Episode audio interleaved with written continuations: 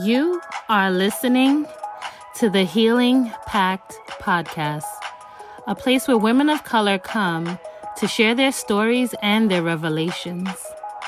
I'm talking about the good, the bad, and the ugly. Here, we highlight resilience as well as validate and normalize real emotions and experiences. We push each other to be our best selves, a beacon of hope and an advocate for change. I am your host, Melena Saddler, licensed clinician, mom of one, and a survivor of childhood sexual assault. It is my mission to get women comfortable talking about their trauma, as I believe sharing our stories can encourage others to speak up and be real about our mental health. As women of color, we need to recognize how our identity plays a role in our past suffering. However, it also equips us with everything that we need to push through the hard stuff. If you like what you hear, make sure to subscribe to keep up with all the new releases of new episodes. Thank you so much for listening. Be well and be encouraged. Hello, everyone. Welcome back to another episode of the Healing Pact podcast. I am your host, Melena Saddler, licensed mental health counselor in the state of New York and licensed professional counselor in the state of Connecticut. I'm coming to you all today to talk a little bit about generational trauma. And the reason I want to talk about this is because I've been reflecting a lot lately and noticing that there are some really big differences between the generations that came before us and the generations that are now us and those under us. And the reason why I wanted to talk about this is because there is a clear disconnect in how we process events that happen in our life and how it impacts us. I'm noticing that starting with the millennial generation, there is this um, interest in learning more about how the things in our life impact us on a multitude of levels, not just emotionally, but physically, spiritually, you name it. So, granted, the generation under us seems to be a little what you might want to say reckless. Um, and, and granted, I can definitely say I've seen a little bit of that. What I'm seeing from my perspective is a generation of teenagers and adults that are essentially comfortable with expressing themselves no matter what that looks like. When we think about, you know, our parents and our grandparents and maybe even our great grandparents, they would never. So they had a, a, specific way of doing things. They had specific values. And it's not to say that their values and our values are not in alignment. It's just a matter of how we value things and how we view things. And if you're someone like me who you know, you're not necessarily first generation because my parents obviously migrated here. My mother would have been considered first generation. Um, you know, she she came here, she did the school thing, she built the life here. Um, you know, at a very young age. You know, she came here as a teenager, and I was like firstborn American um, in in her specific family line. So we do have other she obviously has other siblings and stuff like that. So I do have cousins that are older than me, but when it comes to like her specific story with her grandmother, great grandmother, and stuff like that, I am the firstborn American in that specific line. So I pay attention to a lot of familial family patterns. And the reason I say that is because I'm noticing that there was this heavy this heavy attention to building a better life for your children, but unfortunately in that pattern of behavior there was a lot of emotional neglect that was passed down. And if you take the time to really look at like our parents, especially if your parents are from another country, and maybe even your grandparents, there's this I'm trying to figure out how to explain it. There is this like hard exterior that you might notice. And it's not to say that the person is mean or jaded or bitter in any way, but there's this hard exterior where they just don't know how to tap into their emotions and the emotional intelligence is just simply not really there there are definitely some people I know who have parents who are able to express themselves. And I always tell them, you know, kudos to y'all because coming from the generation they came from, that wasn't really something that was considered to be normal. Um, I watch parents, not just in my life, but in other lives of like friends and, and other people that I know, and they all struggle with the same thing. They don't know how to express themselves, they can be very reactive, and their ability to process their emotions tends to come a lot later. And usually it's when the person that they did a certain reaction to is now not receiving them well and it makes them think like well why did that happen or why is that person you know not tough enough to understand what it is I'm trying to say to them or what I'm trying to explain and there's been this disconnect and a lot of pushback between that generation and our generation, the millennial generation, because we now have the language to say the things that we feel. We have the language to describe a lot of these behaviors. And we notice that there's a level of toxicity there, there's a level of narcissism there that doesn't get talked about. And a lot of times we butt heads over it because we were always taught, or at least I was growing up, that you shouldn't you know, talk back. You shouldn't put yourself in a place to feel like you're speaking back or undermining your parent or ancestor, elder in any way, shape, or form.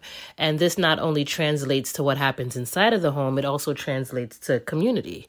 You know, so my family grew up in um, you know, specific type of environment where anyone could be be your uh, disciplinarian. You know, my parents talk a lot about getting in trouble in school and getting like hit by the teacher, and then the teacher calls your mom, and then your mom hits you. Then daddy comes home and daddy hits you, and then sometimes the neighbor will hear about it and they'll hit you too. And it's like all these people spanking you and hitting you, and the fear that develops from that isn't necessarily changing the behavior because one thing I can definitely say is I've never heard of somebody getting a spanking once in their life. Spankings are something that happen throughout their lifespan, and it's because spankings essentially don't work. It's not going to stop children from making normal mistakes. It's not going to necessarily stop bad behavior. And I really want people, especially people of color, to really be free of this like the shackles, the shackles that spanking has you under. There are other ways to discipline your children. And I really honestly believe, you know, and, it, and it's hard because I am of this culture. I probably got butt whoopings until 19 years old. And it really came to a point where I was like, this got to stop. Like you, you're not about to hit me. I'm a, I'm in college. I'm a whole adult now. You're not about to hit me. This is embarrassing.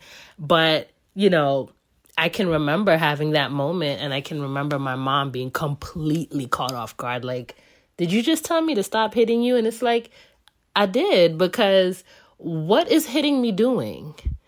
You know, I look at my brother who's now 29 years old and his butt whooping stopped at like 11 and that's because he stood up to them and was like, "Listen, it doesn't work and it doesn't hurt." And it's like if that wasn't enough to let you know that you should try another method, then I don't know what is. Because realistically, you know, a lot of children they may cry all day.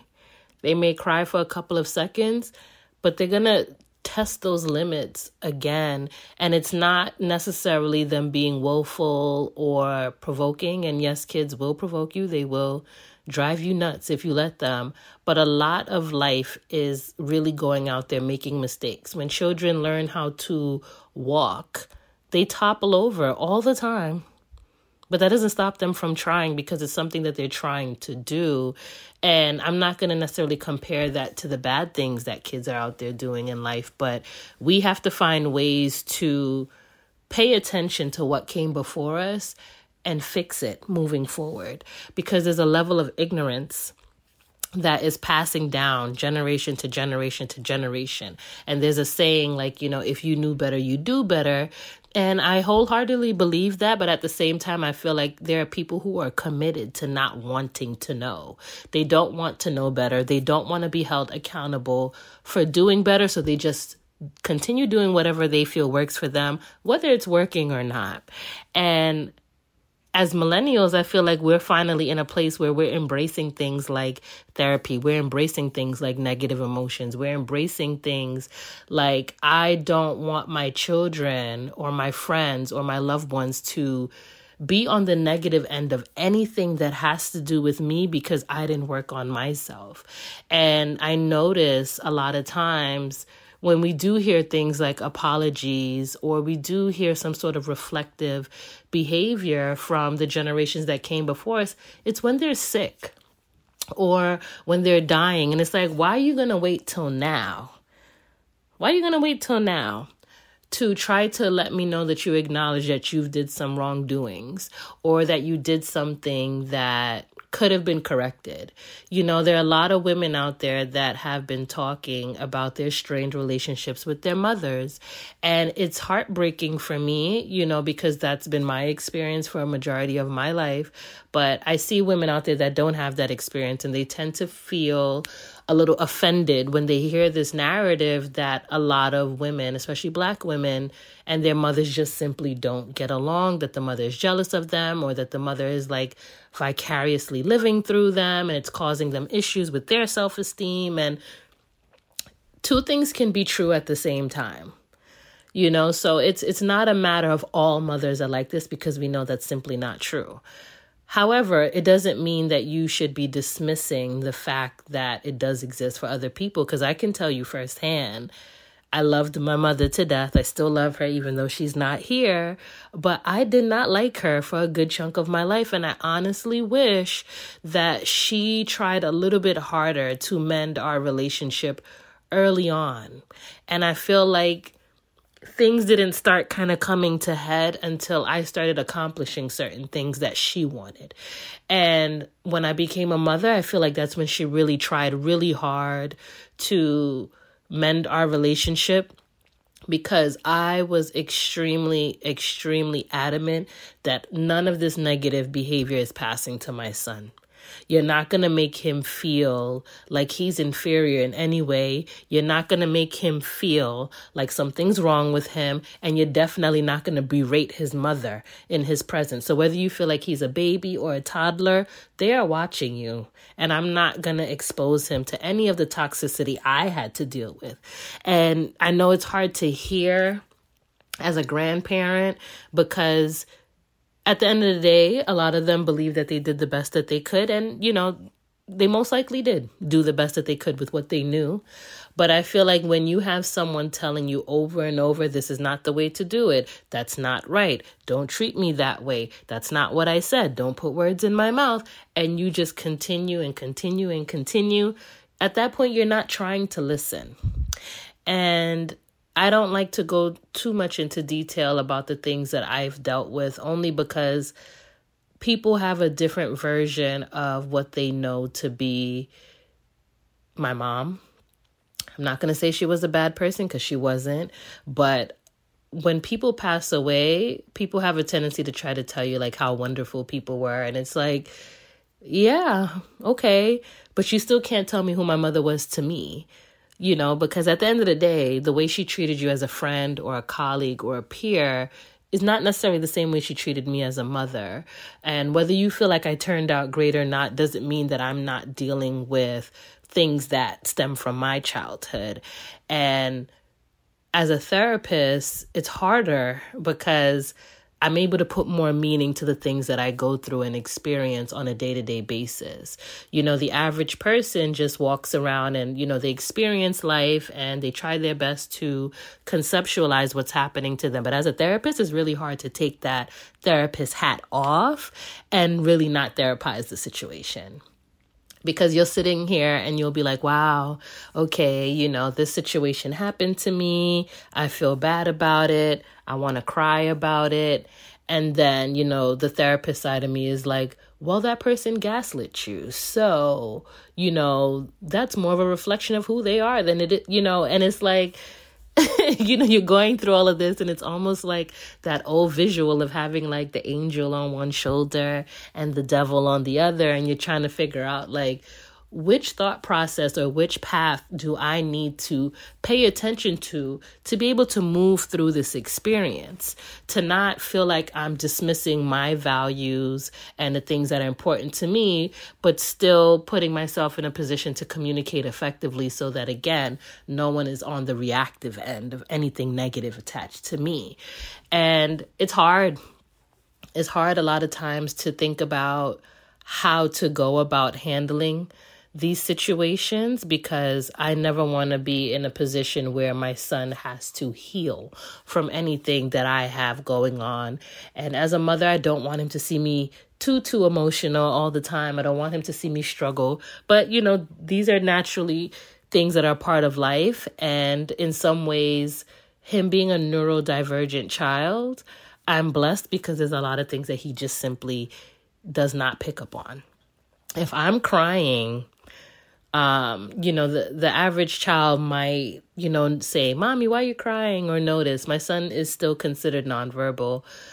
I could be, it's not funny, but I could be really going through like the worst time of my life. I could be boo hooing, snot nose crying, and he will be going about his day. He'll be playing. He might look over at me, notice something, and go right back to doing what he's doing. He's just completely oblivious. And um, you know, it's it's it's interesting sometimes and it's funny to me sometimes only because sometimes that's the reality check that I need because I'm like, why am I boohoo crying over this situation? And it's not that I shouldn't express my emotions because I do, but sometimes I take it a little overboard.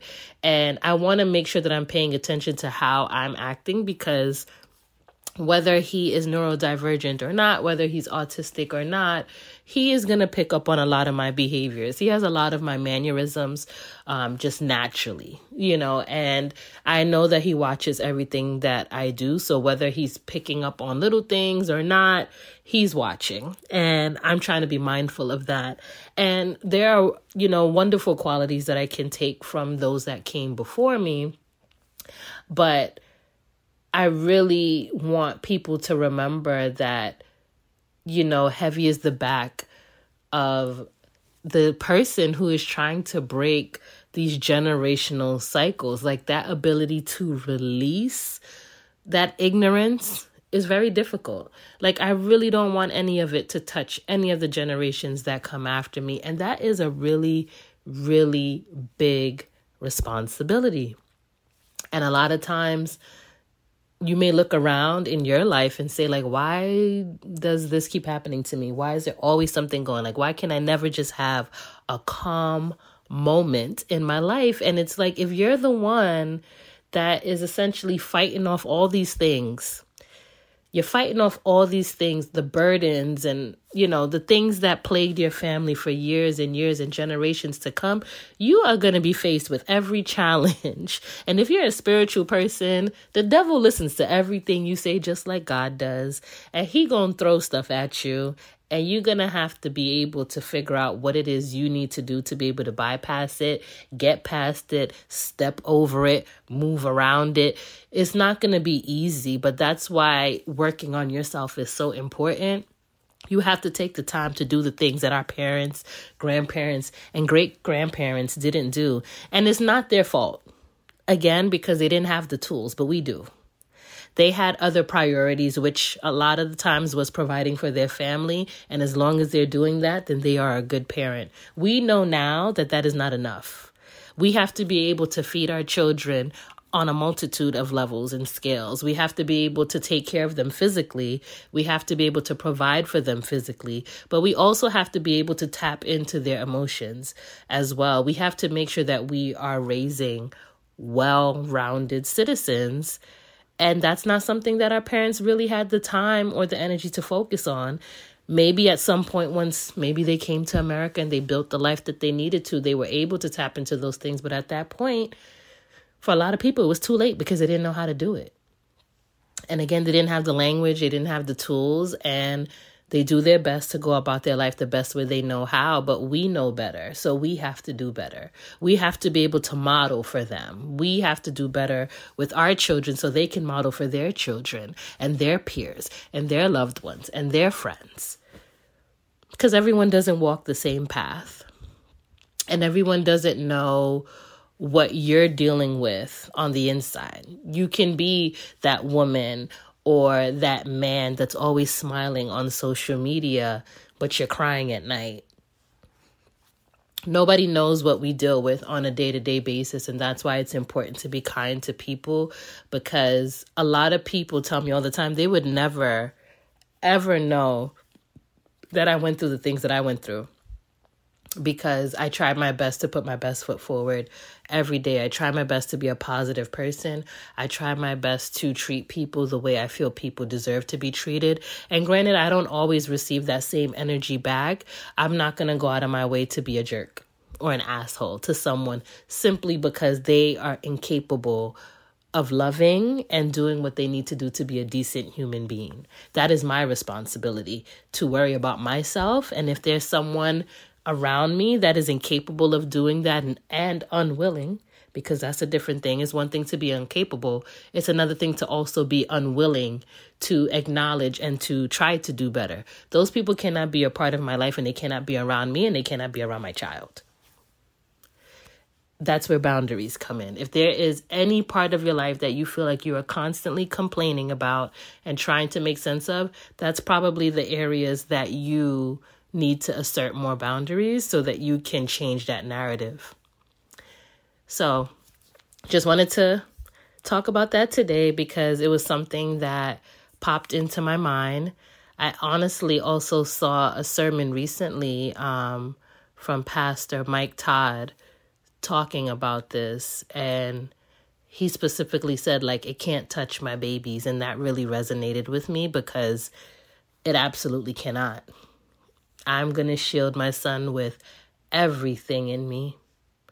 And I'm hoping moving forward that my bloodline can be able to experience what it truly means to have an abundant lifestyle because I'm going to implement those same values into him. He is not going to have a life full of scarcity. I don't care what his diagnosis is. He is going to have a life of abundance. He's going to be able to enjoy all the things that everyone else is able to enjoy. And he is going to share that love and that happiness with everyone else. And I want you all to think about doing the same. It's a new year. Work on yourself Make sure you're working on yourself. Make sure you're spreading positivity into the world so that you can get it back. And if you're not getting it back, I need you to reevaluate who's in your life and who's in your environment. There are a lot of things in life we can't control, but we can control ourselves. And sometimes you have to focus on that in order to have the capacity to focus on everything else. So I'm going to end that here. Um, definitely think about what I said and be well, be encouraged. I will see you all next week for the next episode. Take care.